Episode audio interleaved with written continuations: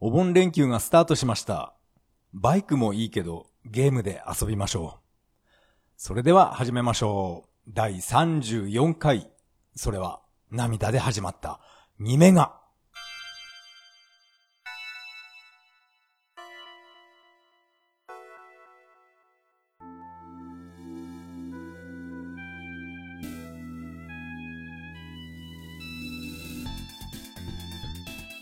はい。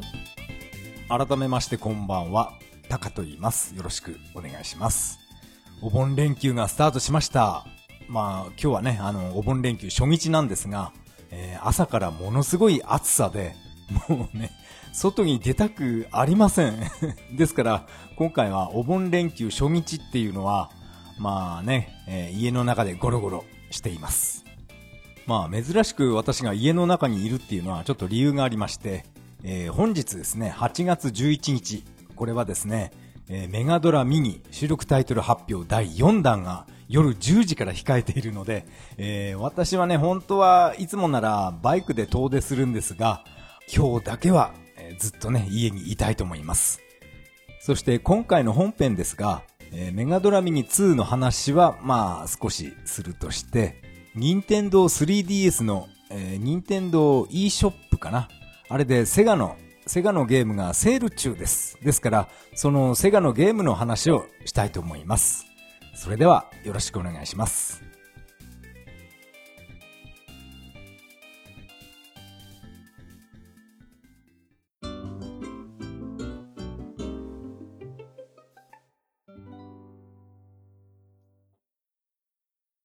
はい。ここからが本編になります。今回は、現在開催されている Nintendo スリーディーエス のサマーセールについてお話ししたいと思います。この Nintendo スリーディーエス のサマーセールはいろんなメーカーが現在セールを行っています。でも私はね、セガのゲームに着目したいと思います。このセガソフトのサマーセールははちがつよっか木曜日からはちがつさんじゅうにち火曜日までとなっています。まあ今、サイトを見ながら、えー、いろいろね、話したいと思います。えー、初音ミク、プロジェクト未来、デラックス。これがね、えっと、ごせんよんひゃくななじゅうはちえんが、えー、ごじゅうろくパーセント オフでにせんさんびゃくななじゅうきゅうえんになっていたり、もう、すごいですね、半額になってますね。でも、これね、全部読み上げていくとちょっと大変なので、えー、自分が興味がある、えー、ゲームだけ読み上げたいと思います。えー、このソニックロストワールドはっぴゃくえんですね。はちじゅうさんパーセント オフ、えー、このゲームちょっとわからないんで、ちょっとわかんないのは飛ばしていきましょう。えー、あとはソニックのゲームが多いですね。ソニックトゥーンっていうのは何ですか、これ知りませんでした。でも値段がはっぴゃくえんとかね、値段で思わずね、えー、目がいってしまいます。あとヒーローバンク、えー、知らないな知らないゲームがね多いですね。セブンスドラゴンとか、ステラグローって読むのかな、ちょっとわかんないですね。でもやっぱり一番のね、目玉は、セガ スリーディー 復刻アーカイブスいちからにですね。これがね、かなり、えー、半額になってますね。この復刻アーカイブスいちがせんはっぴゃくえん、にがにせんにひゃくえん、さん、さんっていうかこれファイナルかな。これがにせんななひゃくえん。まあちょっとずつ値段が上がっていくんですが、そうですね、これアーカイブスか、これバラで買った方が、いやこれちょっと何とも言えないですね。私はバラで買ってパワードリフトなんかはね、バラ売りの時買いまして、えー、これはかなり大満足しています。えっと、えっとね、ツイッターで読んだのかな、このアーカイブスに入っているパワードリフトと、バラ売りされているパワードリフトではなんかちょっとだけ内容が違うっていうのを書き込みで読みました。確か私が買ってるのはあの単品のパワードリフトなので、あのおまけ版ですね。あのドライバーがあのファンタジーゾーンの敵キャラだったり、あとスペハリのねハリアーが運転していたり、そういったおまけ要素が入っているのがこの単品のパワードリフトで、この スリーディー アーカイブスにに入ってるパワードリフトにはこういったね、おまけ要素が何やらないらしいんですね。これはね、正直意外でした。だったらね、単品で買った方が面白いと思います。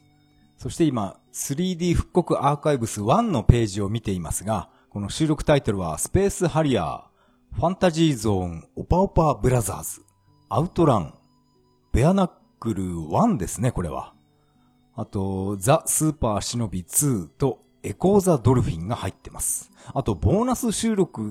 って書いてあるんですが、スペースハリアー スリーディー、あとアウトラン スリーディー 入ってます。このふたついいですね。やりたいですね。特にスペースハリアー スリーディー は、私は中学、うん、小学、どっちだろうな。ちゅういちあたりの時にですね、えー、友達が持ってたんですね。このスペースハリアー スリーディー と、あと スリーディー のあのサングラスみたいなやつ。あれで、なんか立体に見えたような見えないような、そんな微妙な感じだったんですが、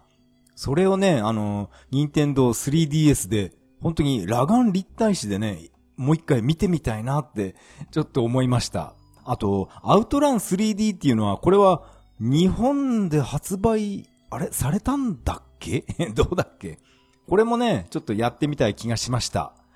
うん、これ迷っちゃうな。やっぱりセガのレトロゲームはね、特にスペースハリアー スリーディー はね、うん、これ子供の頃思い出すこのアイテムなので、これ、これだけ単品は、単品発売してほしかったなって思います。次に見ているのは、セガ スリーディー アーカイブスツーのページを見ていますが、えー、こちらの収録タイトルは、えー、やっぱりパワードリフト、あとぷよぷよツー、ファンタジーゾーンツーダブル、ソニックザヘッジホック、これワンですね。あとサンダーブレード、ギャラクシーフォースツー、じゅう号機が入っています。あとこちらの、えー、ボーナス収録はファンタジーゾーンツーオリジナル版が入ってます。あ、これ入ってたんですね。え、私は知りませんでした。今知りました。ファンタジーゾーンツー、これオパオパの涙だと思います。これ画面がね、このサイトに載ってるんですが、これはオパオパの涙ですね。あとメイズウォーカー。これ、えー、マークスリー版だったな、確か。うん。このファンタジーゾーンツーも、これ スリーディー 対応で登場って書いてあるんで、裸眼立体視でしょうね、きっと。っていうか、あれかな、このパワードリフトとか、ぷよぷよツーなんかも、これ全部裸眼立体視で遊べるっていうことなんでしょうか。これはね、ちょっと今まで考えてなかったですね。このファンタジーゾーンツーダブルっていうのも、これかなり気になりますね。あれ確かこれだけなんか単品で売ってたような気がします。そして最後のみっつめはアーカイブススリーファイナルステージのページを見ていますが、これはね、収録タイトルターボアウトラン、サンダーフォーススリー、エイリアンシンドローム、コラムス、アフターバーナーツー、スーパーハングオン、ソニックツー、ベアナックルツー、ガンスターヒーローズが入ってます。そしてこれはデータ連動特典っていうのがありまして、あ、これいいですね。前作、前々作のお持ちの方は、さらにこのタイトルが追加されますと書いてありまして、えー、チャンピオンボクシング。うわー、懐かしいですね。あと、ガールズガーデンが遊べるそうです。これ、こういうやり方、ちょっとずるいですね。このアーカイブススリーを買った人で、前作のアーカイブスワンを持ってる人は、このチャンピオンボクシングが、えー、遊べるんですね。隠れゲームとして。そしてアーカイブスツーを持ってる人はガールズガーデンが遊べるっていうね。これね、ずるいな、反則だと思います。ガールズガーデンをね、スリーディーエス で遊んでみたいですね。あとチャンピオンボクシングも。えーいいなぁ。ずるい。これはほんとずるいなぁ。あと何やらオプション画面で、この エスジーせん のゲームといえば、このガクガクスクロールですよね。ガクガクガクっていう、あのスクロールを、えー、滑らかスクロールにできるみたいです。ああ、これいいなぁ。やってみたいなぁ。本当にね、この、まあ、ガールズガーデンもね、これ横スクロールなんですが、あの、滑らかじゃなくてガクガクガクっていうね。そういうスクロールになります。この エスジーせん のスターフォースなんかね、シューティングゲームもやっぱり滑らかなね、縦方向のスクロールできなくて、ガクガクガクっていうね、なんかバイクがノッキングしてるような、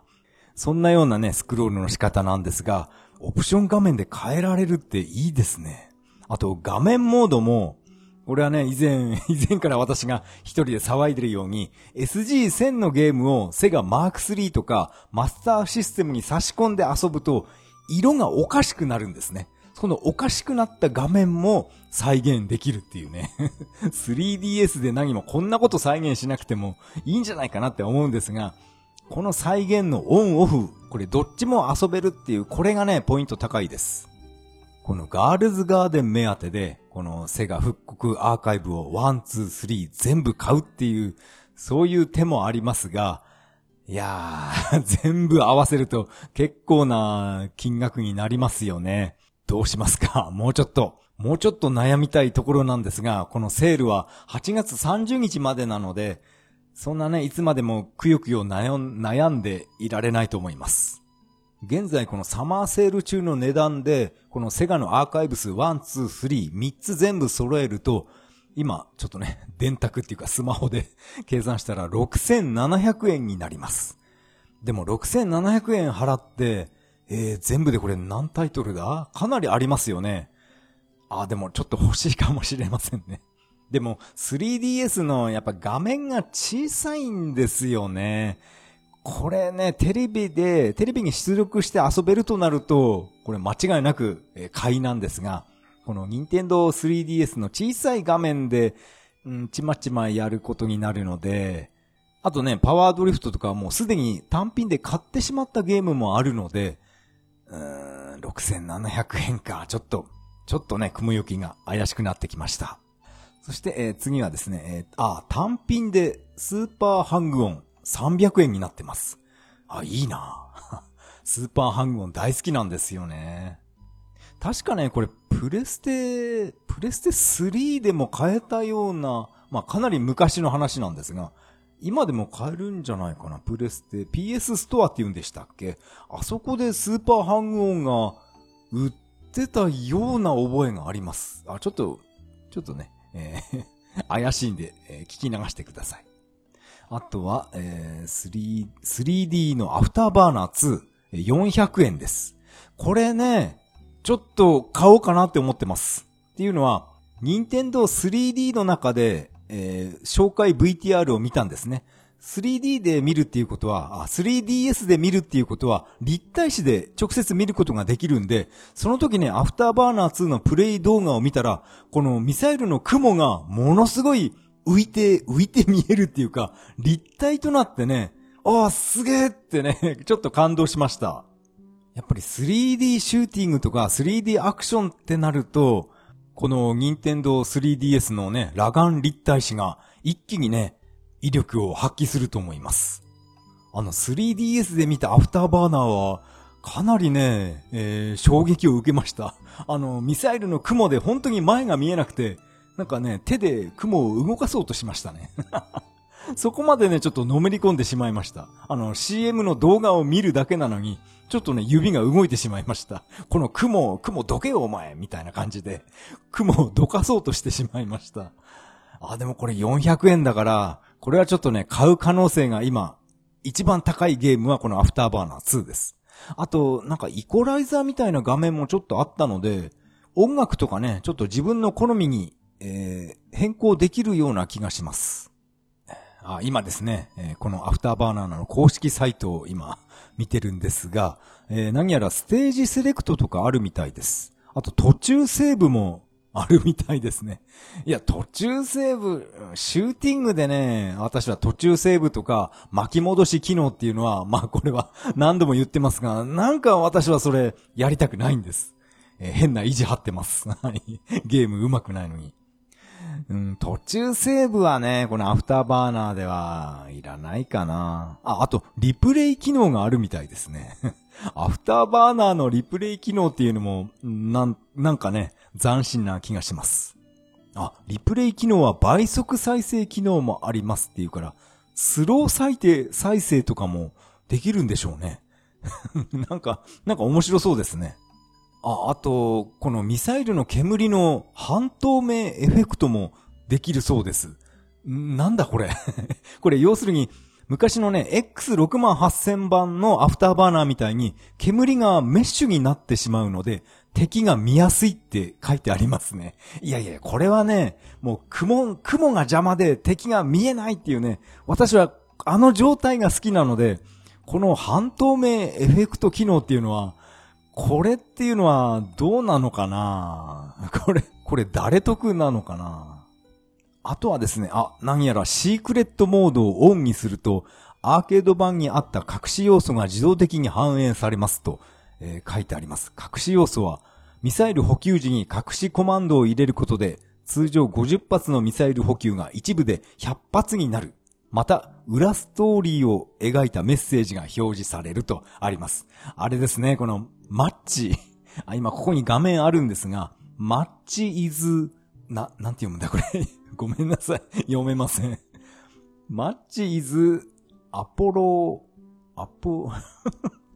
ごめんなさい。よ、読めないんでやっぱやめましょう。このマッチの、えー、ストーリーっていうかね、これがね、読めるんですよね。そっか、やっぱり スリーディーエス 版もこのマッチのコマンドがあるんですね。マッチイズ、えー、ママレモンとか、あれですよね。ママレモンで顔洗ってこいよ、来いよとか言われた、あのメッセージが出るんですね。あ、このアフターバーナー、いいですね。この画面サイズも選べるみたいで、アーケード版と同じよんたいさんにしたり、あと、任天堂 スリーディーエス に合わせたワイド画面にしたり、あとフル画面にしたりですね。ムービング筐体みたいなものも、えー、できて。あ、これはいいなぁ。あと、ボリューム設定。ビージーエム と効果音。ボリュームがね、いじれるみたいです。あと、イコライザもあるので、なんていうかな、ギターを強、強めにとか、そういうことできるのかな。あ、あと、新装備のバーストゲージっていうのがあるそうです。これはアフターバーナークライマックスにもありましたよね。あ、あと何やら新ストーリーもあるみたいで、このマッチのストーリーじゃなくて、何やら新作のストーリーがね、表示されるみたいです。あ、これはね、やっぱり、アフターバーナーツーは買おうか。これはなんか買うしかなさそうですね。私はあのサイバースティック、あのメガドラミニツーのですね、あのサイバースティックを、あれに魅力を感じなかった変なやつなんですが、こっちの スリーディーエス のアフターバーナーにものすごい魅力を今感じました。でも スリーディーエス 画面小さいのが、うん、これがねネックなんですが、画面小さいからこういったね雲がもくもくと立体に見えるっていう、そういうことができるんだと思います。これはね、まあ、なんていうか、お盆休みの思い出としてアフターバーナーツー、これは買いましょう。今ここで断言します。アフターバーナーツーは、えー、買います、えー。アフターバーナーでかなり熱くなってしまいましたね、えー。次のゲームを見てみましょう。えー、ガンスターヒーローズも、えー、これは単品で出てます。よんひゃくえん。ガンスターヒーローズはね、まあ、まあ、どうもね、自分は合わないんですよね。あとソニックツーもよんひゃくえん。ベアナックルツーもよんひゃくえん。みんなよんひゃくえんとかごひゃくえんですね。スリーディー のベアナックル、スリーディーエス で直接動画を見てみ、見れば、見てみれば、どんな感じの立体かわかるんですよね。そうそう。パソコンとかスマホでね、この動画を見ても全然飛び出して見えないんで、やっぱり スリーディーエス で直接この動画を見た方が購買欲が高まると思います。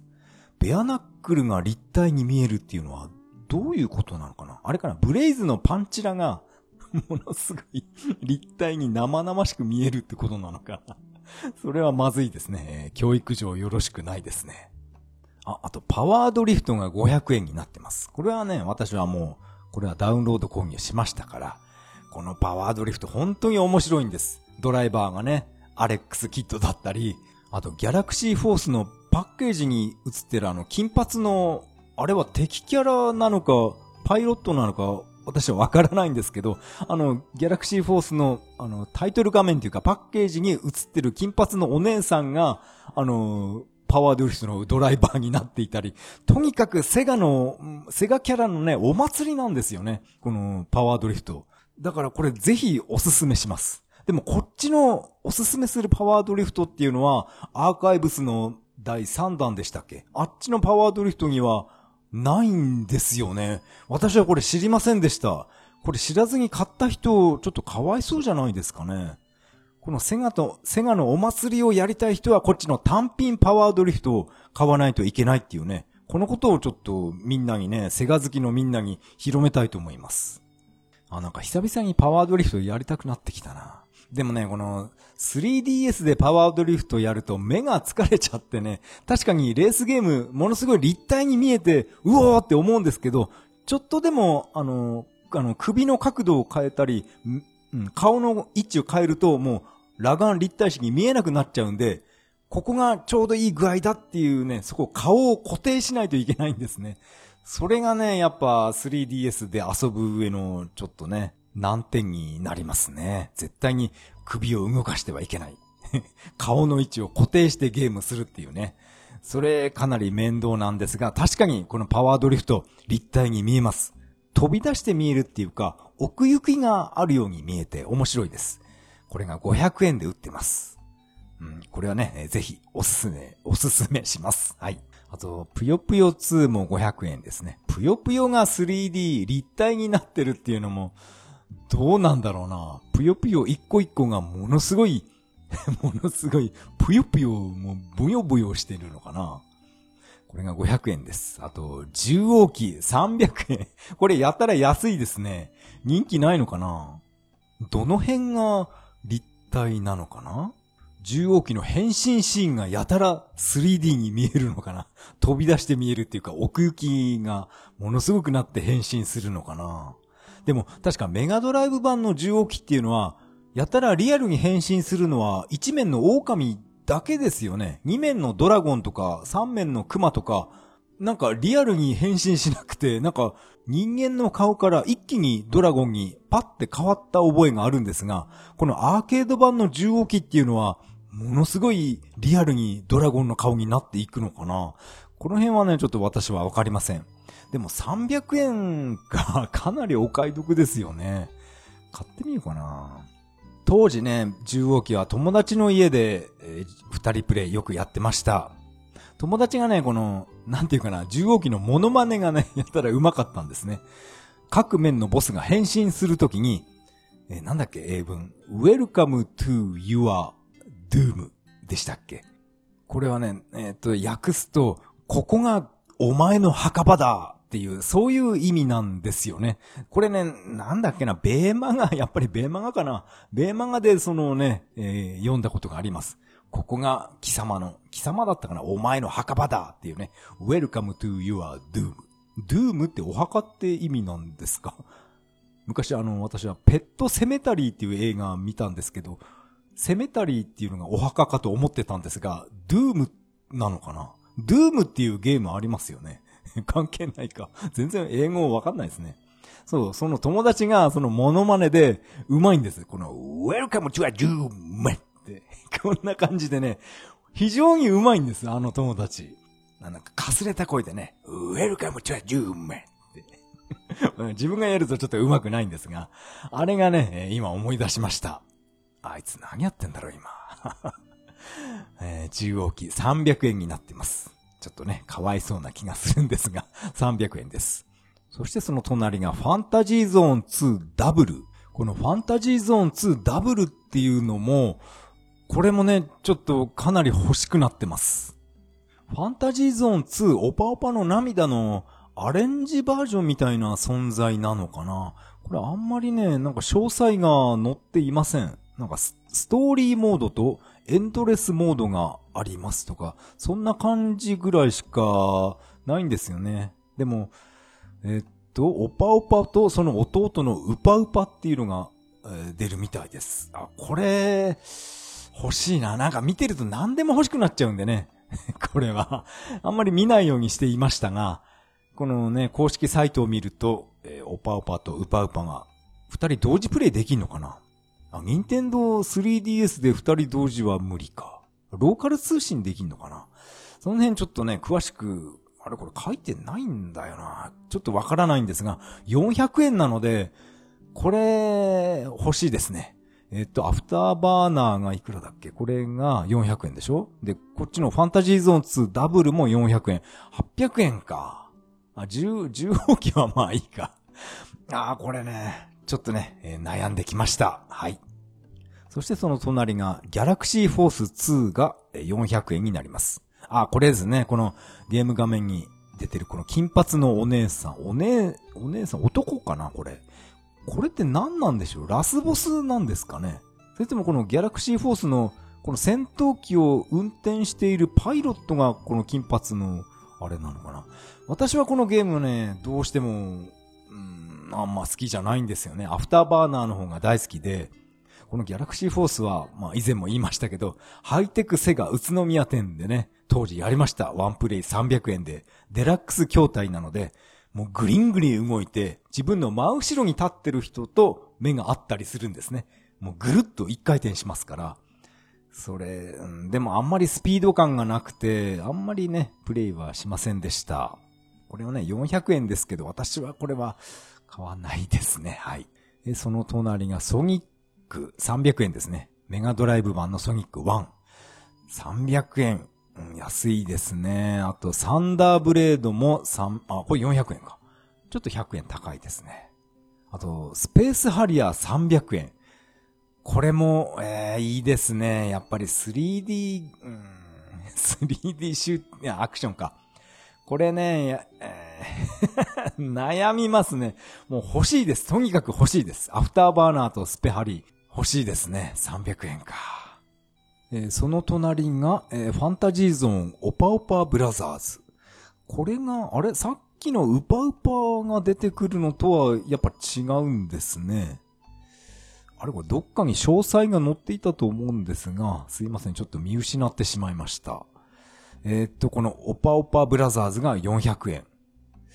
ーん、これを買うなら私はさっきのファンタジーゾーンツーダブル。こっちの方がね、やってみたいなって思ってます。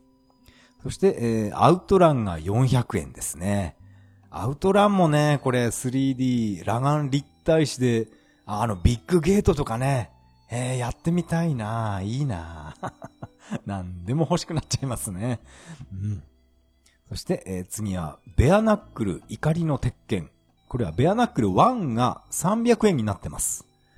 えー、っとね、これは、これも、えー、ブレイズが出てくるんで、あれこれベアナックルワンはね、なんかパンチラしなかったような気がパンチラの話になっちゃうんですが、パンチラはなかったと思いますね。あ、ちょうど今ね、いい画面があったんですが、やっぱり見えないですね。やっぱパンチラがあるのは、えー、ベアナックルツー。まあパンチラはまあどうでもいいですね。えー、っと、あ、これはいろいろね、イコライザーとかもあって、あ、やっぱりこれもう途中セーブとかがあるみたいですね。あ、これ、あれかな スリーディーエス のこのゲームっていうのはほとんどのゲームでこういった途中セーブができるのかな。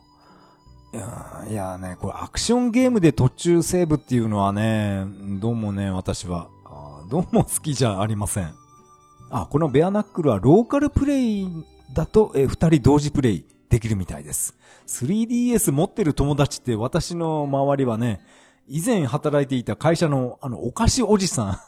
あの人しかいないんですがね、お菓子おじさんはね、あの友達コレクション新生活しかソフト持ってないんで、こういったねベアナックルとかこういうものは全く興味ないと思います。うん、これはしょうがないですね。そしてベアナックルの次はザ・スーパー忍びさんびゃくえん。これもねメガドライブでやったからいいかな。あとエコーザ・ドルフィンもさんびゃくえん。これ難しいですよね。私は全然クリアできませんでした。メガドライブ版のエコーザ・ドルフィン。あとメガ シーディー 版も私はなんとなく安かったから買ったのかな。だけど全然クリアできませんでした。でもなんかイルカを操作するゲームっていうのも珍しいですよね。このゲームぐらいかな。他にあるのかな。えー、っと、えー、私が、えー、欲しいセガのゲームっていうのはこれくらいかな。あとはね、あと全然知らないゲームが出てきました。ラジアントヒストリアパーフェクトクロノジーせんえん。全然聞いたことないゲームです。あと新女神転生もせんえんですね。あと女神転生フォーかなまた、またローマ数字読めないおじさんが出てきますけど、フォーかシックスか、これわかんないですね。これがせんえん。女神転生っていうのもね、私は全然やらない、うん、ジャンルでした。あと、世界樹と不思議のダンジョン。あ、こういうゲームもあるんですね。ちょっと全然わかりません、えー、セガのセールは以上になります。こんな感じですね。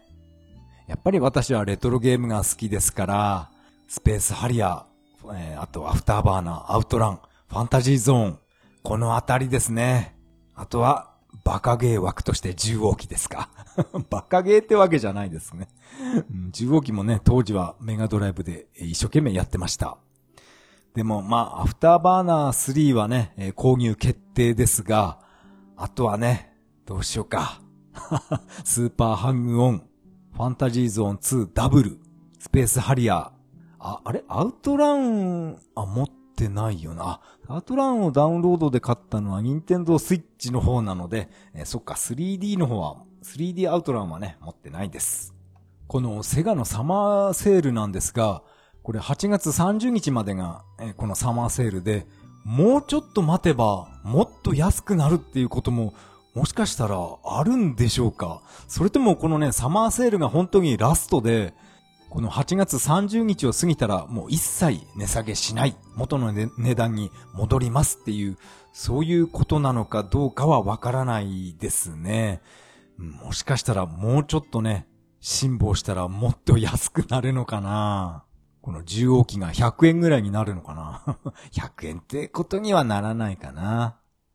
まあセガのゲームだけ今ずらっと話しましたが、いろん、いろんなメーカーもこのサマーセールやっていまして、あのレベルファイブとかレベル5、レベル5だったかなあのレイトン教授がどうのこうのっていうね、ああいうゲームとか、あと妖怪ウォッチなんかもねひゃくえんとかごひゃくえんとかになってました。あとちょっとね私が気になってるのが、電車で ゴー みたいなね、なんか電車の車掌になるようなゲーム、それ実写取り込みのこのねあの画面だったので、それがね、えー、定価がご、ろくせんえんのところがにひゃくえんになってるんですね。あの実写の電車で ゴー みたいなあのゲームも、ね、かなり気になってます。にひゃくえん出すならもうひゃくえんプラスしてじゅう号機買った方がいいのかな。セガファンはそうするべきなんでしょうか。今回の ニンテンドースリーディーエス セガサマーセールの話は以上になります。ありがとうございました。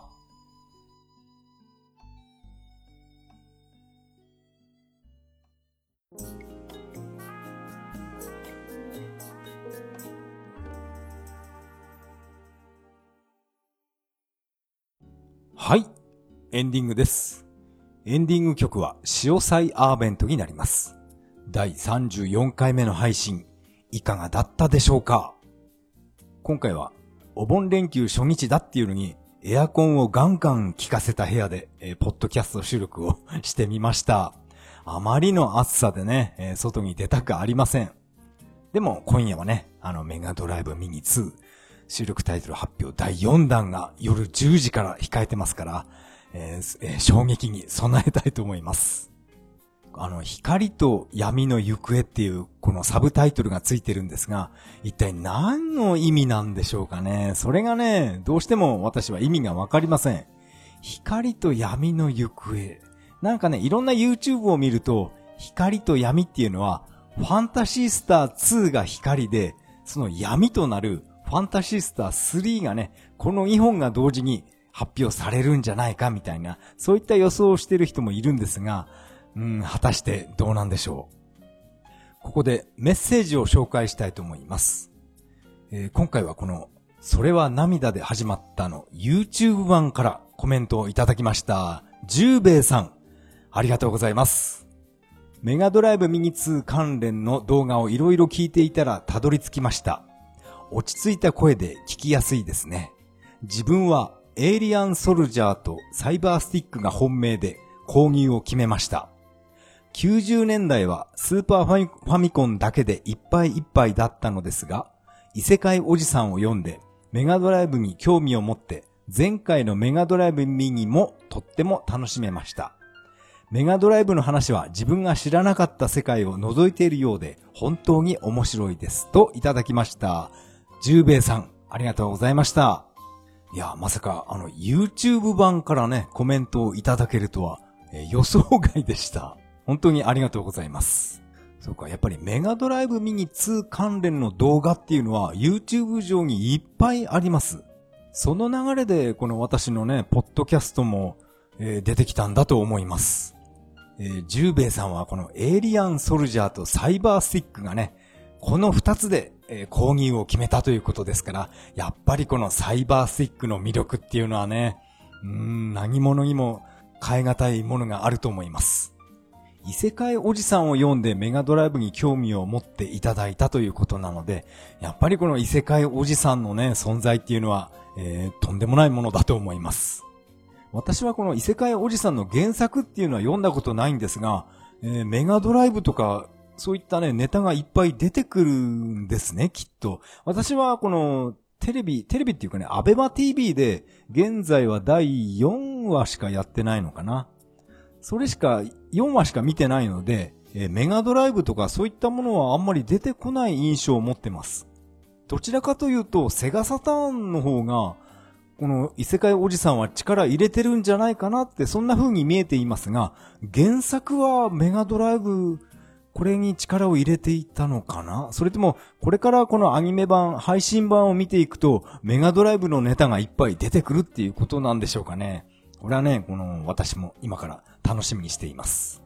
いやー、それにしてもメガドライブの話は自分が知らなかった世界を覗いているようで本当に面白いですとコメントをいただいたので、いやー、なんかね、いいですね。メガドライブの世界っていうのは本当にね、もうあまり日の目を見なかった世界ですから、本当にね、このメガドライブの世界、えー、今から覗いてあげてみてください。本当にね、悲惨な出来事がいっぱいありますから。メガドライブの世界っていうのは、私は個人的にこのメガドラミニツーでスペースハリアーワンをね、初移植してほしいって、これは今でも私は考えています。可能性ゼロ、限りなくゼロに近いような気もするんですが、このスペースハリアーツーじゃなくて、ぜひワンをね、メガドライブで動いてるのを見てみたかったなって思ってます。えー、ジューベイさん、メッセージありがとうございました。まさかこのYouTube 版からね、コメントがいただけるとは思っていなかったので、えー、本当に、えー、ありがとうございました。えー、次のメッセージは Twitter のハッシュタグ、それは涙でをつけていただいたメッセージになります。えー、ネオさん、ありがとうございます。遅ればせながら異世界おじさん見始めました。セガハにはたまりませんねといただきました。ネオさん、メッセージありがとうございます。いやー、ネオさんも異世界おじさんを見始まったということでね、えー、これはセガファンの自分としては、えー、嬉しい限りです。逆に思ったんですが、セガファンじゃない人がこの異世界おじさんを見た時っていうのは、どういう印象になるのかなって思いました。もうオープニングのね、あの、安室奈美恵のダンスから、あそこからね、もうセガ好きにはたまらないんですが、ああいったね、安室奈美恵のデジタルダンスミックスを全く知らない人が、あのオープニングを見たら、うん、ふーんっていう、そんな感想になるのかななんてね、思いました。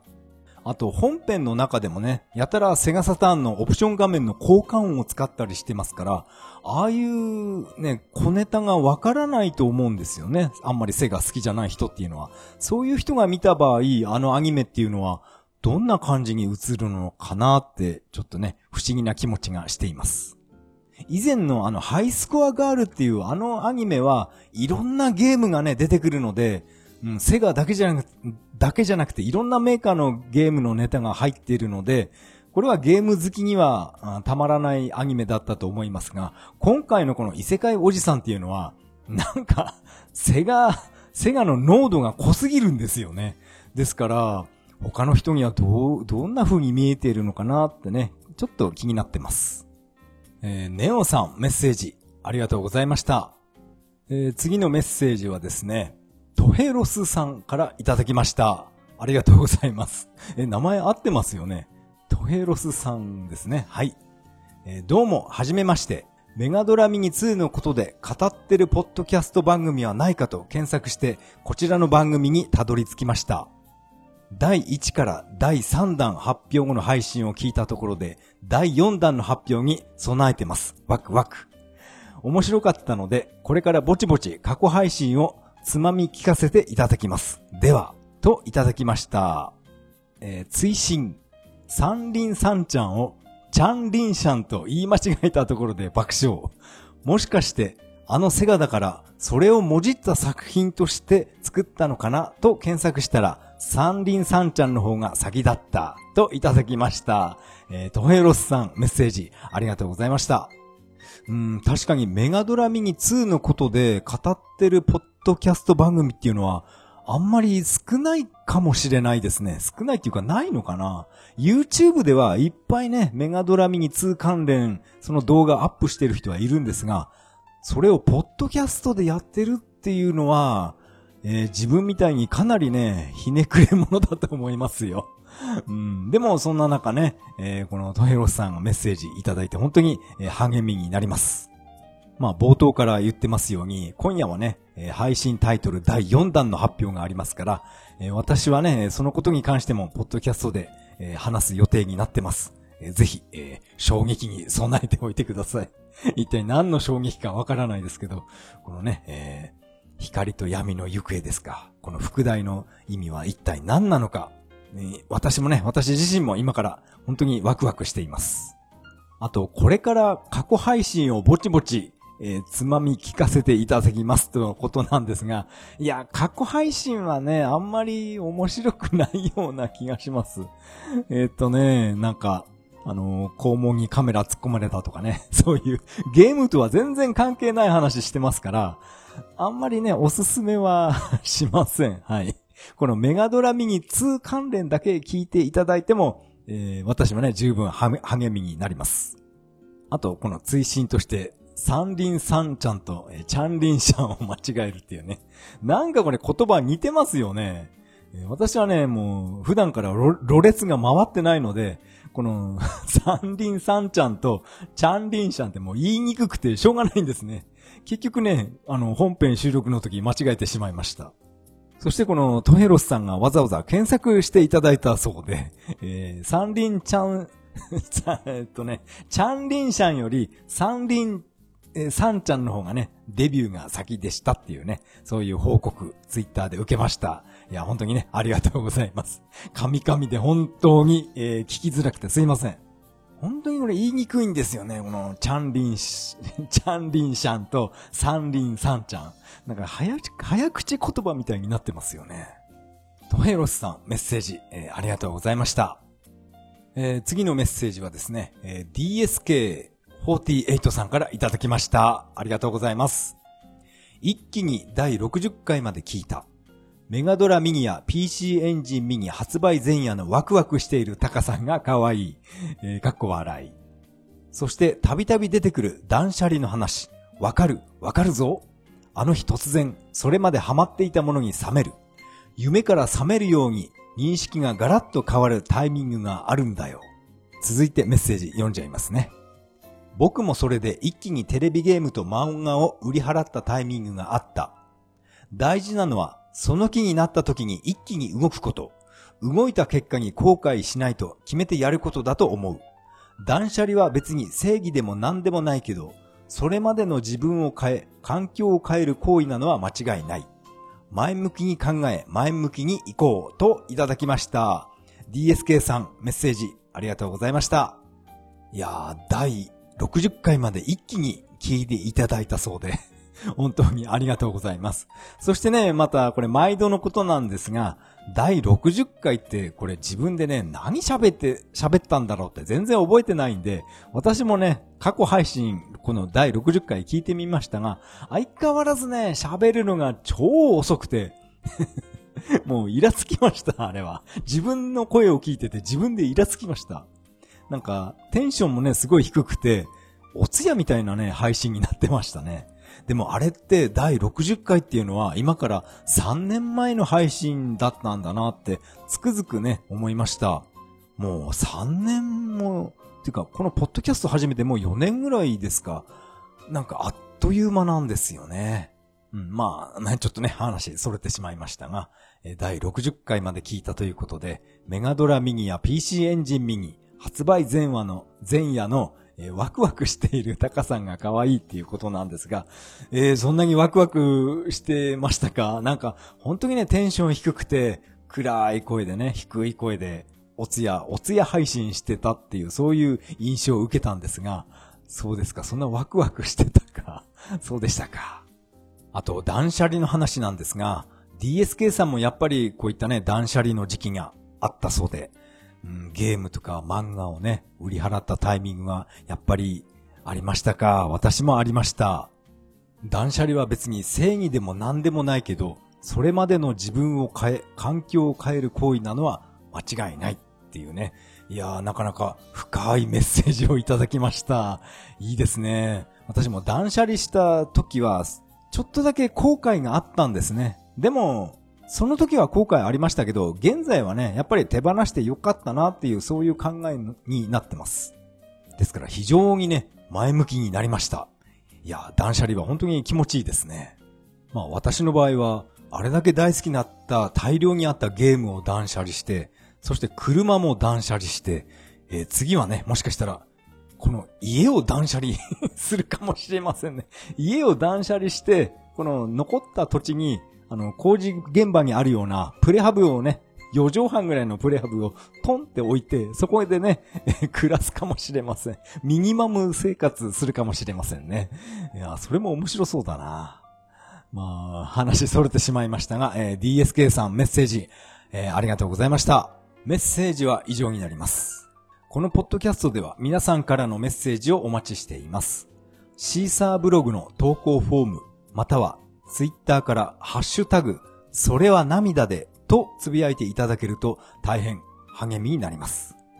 あと今回初めてこの YouTube のコメント欄の、えー、コメントをこのポッドキャストで読み上げたんですが、これはどうしましょうかね。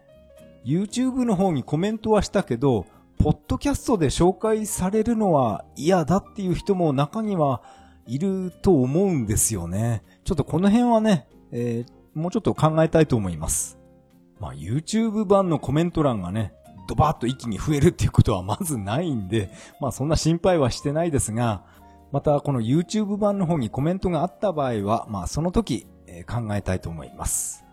最後はちょっとだけ雑談したいと思います。雑談をね、ちょっとにしないと、もうあとね、数時間後には、このメガドラミニタイトル発表だいよんだんが始まってしまうんで、これ喋り終わったら急いでね、えー、カット編集とかしなきゃいけないんで、雑談は短くしたいと思います。えー、ついにお盆連休がスタートしました。えー、私はですね、むいかかん、えー、連休があります。むいかかんのうち今日いちにちね、家の中で、えー、待機してるんですが、えー、明日はどこに行こうかなーってね、まだ行き先を決めていません。久しぶりにあの宮城県の猫島に行きたいなとも思うんですが、毎日ものすごい暑さですよね。これバイクでね、ヘルメット被ってると本当に頭クラクラするような暑さなんですね。ヘルメットの中はもう汗でもうジャブジャブしてしています。でもね、せっかくのあの連休だから家でね、じっとしてパソコンいじったりゲームやるっていうのもまあ嫌いじゃないんですけど、せっかくの連休なんだからバイクとかあのトライクに乗ってね、いろんな景色を見に行きたいなとも考えています。でも暑いんですよね。株の場合はヘルメットの中ジャブジャブになるぐらい暑くなって、あと、トゥクトゥク、トライクの場合は、あれはね、椅子の下、お尻の下にエンジンがあるので、もうね、お尻が熱くなるんですね。もう拷問に近いですよ、もう。もう私はね、あの、切れ痔なんですから。切れ痔っていうか、結局ね、あの、大腸がんの精密検査の結果っていうのが、まだ郵送されてきません。あれ、本当に検査したのかなあんなね、肛門にカメラ突っ込んでおいて。検査結果、郵送してこないっていうのはどういうことなんでしょう。あの、小さな切れ字が見つかりましたっていう、あの言葉、嘘だったのかな。だから郵送してこないのかな。なんかね、いい加減な病院だなっていうね、そういう印象を受けました。あんなに何リッターも下剤を飲ませておいて、そしてね、自分の出した便をね、なんかおばちゃんに見せるっていうね、そういう恥ずかしめを受けて、そしてさらに肛門まで見られるっていうね、もう周知プレイさせて、えっとね、あれいくらだっけごせんえん払ったのかなあのお金まで取るっていうね、とんでもない病院ですよね。その検査結果ぐらいさっさと郵送してくれよって思うんですが、未だに来ていません。まあ、たとえね、切れ字が本当だったとしても、小さな切れ字がありましたって言ってたから、多分なんか心配するような大きな字じゃないんだと思います。だから言う、こいつは郵送しなくていいやってね、そんな投げやりな感じなのかな。あとはですね、ちょっと軽く雑談となると、私の庭にですね、なんか野良猫が、あの、糞をしに来るんですね。あれ、かなり匂いが強烈で、えー、参りました。ですから、あの、アマゾンと楽天市場でどっちでもね、えー、検索して見てみたら、あの、赤外線センサーで何かが近づくと、プシューってね、炭酸ガスを噴射する機械があるんですね。さんぜんにひゃくえんだったかな。猫回れ右スプレーって、そういう変な商品名なんですが、あれをね、一時期買おうかなって悩んでました。でもいろいろ検索してみると、なんていうかな、キャンプで使うような銀マットありますよね。キラキラ光った。あれを庭に引くだけで猫がなんか嫌がるみたいなことを書いてあったので、私は家に、えー、使わなくなったサンシェードがあるんですね。車のフロントガラスにね、夏場暑い時に使っていた。あれをちょっと猫がやたら糞をするところに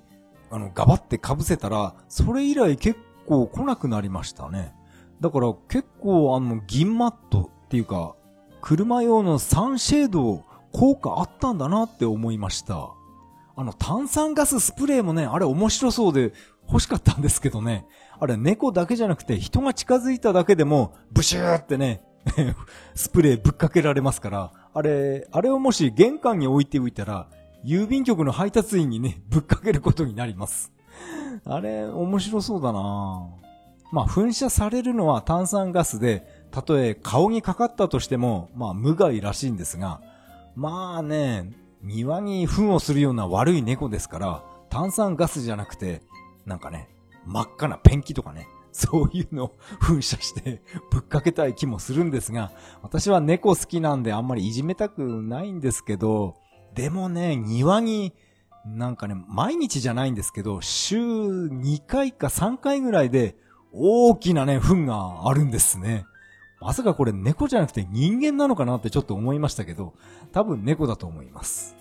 モグラで困っていた時があったんですが、なんかね、今は猫、猫の糞害にね、えー、憤慨してるような、そんな感じです。あれかな、ダイソーで、あの、水鉄砲みたいの買ってきて、もし野良猫を見かけたら水をかけるっていう、それでも効果あるかな？ちょっとかわいそうな気もするんですが、私の家の周りがやたら臭くなってるんで、あれはちょっと許せないですから、サンシェードの効果があんまりないなぁと感じたら、今度はダイソーに行って、えー、水鉄砲を買ってきたいと思います。なんかダイソーでね、あれひゃくえんじゃないのかな、にせんさんびゃくえんかな、結構ごつい水鉄砲を売ってるのを見たことがあります。水鉄砲っていうかウォーターガンっていうのかな、今は多分シュポシュポシュポって空気を圧縮してかなり飛距離があると思うんですね。あれを、えー、玄関に装備したいと思います。できればこの野良猫に水をぶっかけるようなことはしたくないんで、このサンシェードで猫はね、驚いてどっかよその土地へ行ってね、その土地をトイレ代わりにしてほしいです。さあ、あと数時間でメガドラミニ収録タイトル発表だいよんだんが配信されます。その配信前にこのポッドキャストの編集、間に合うかな？どうかな？なんか怪しくなってきました。それでは次回配信まで。さよなら。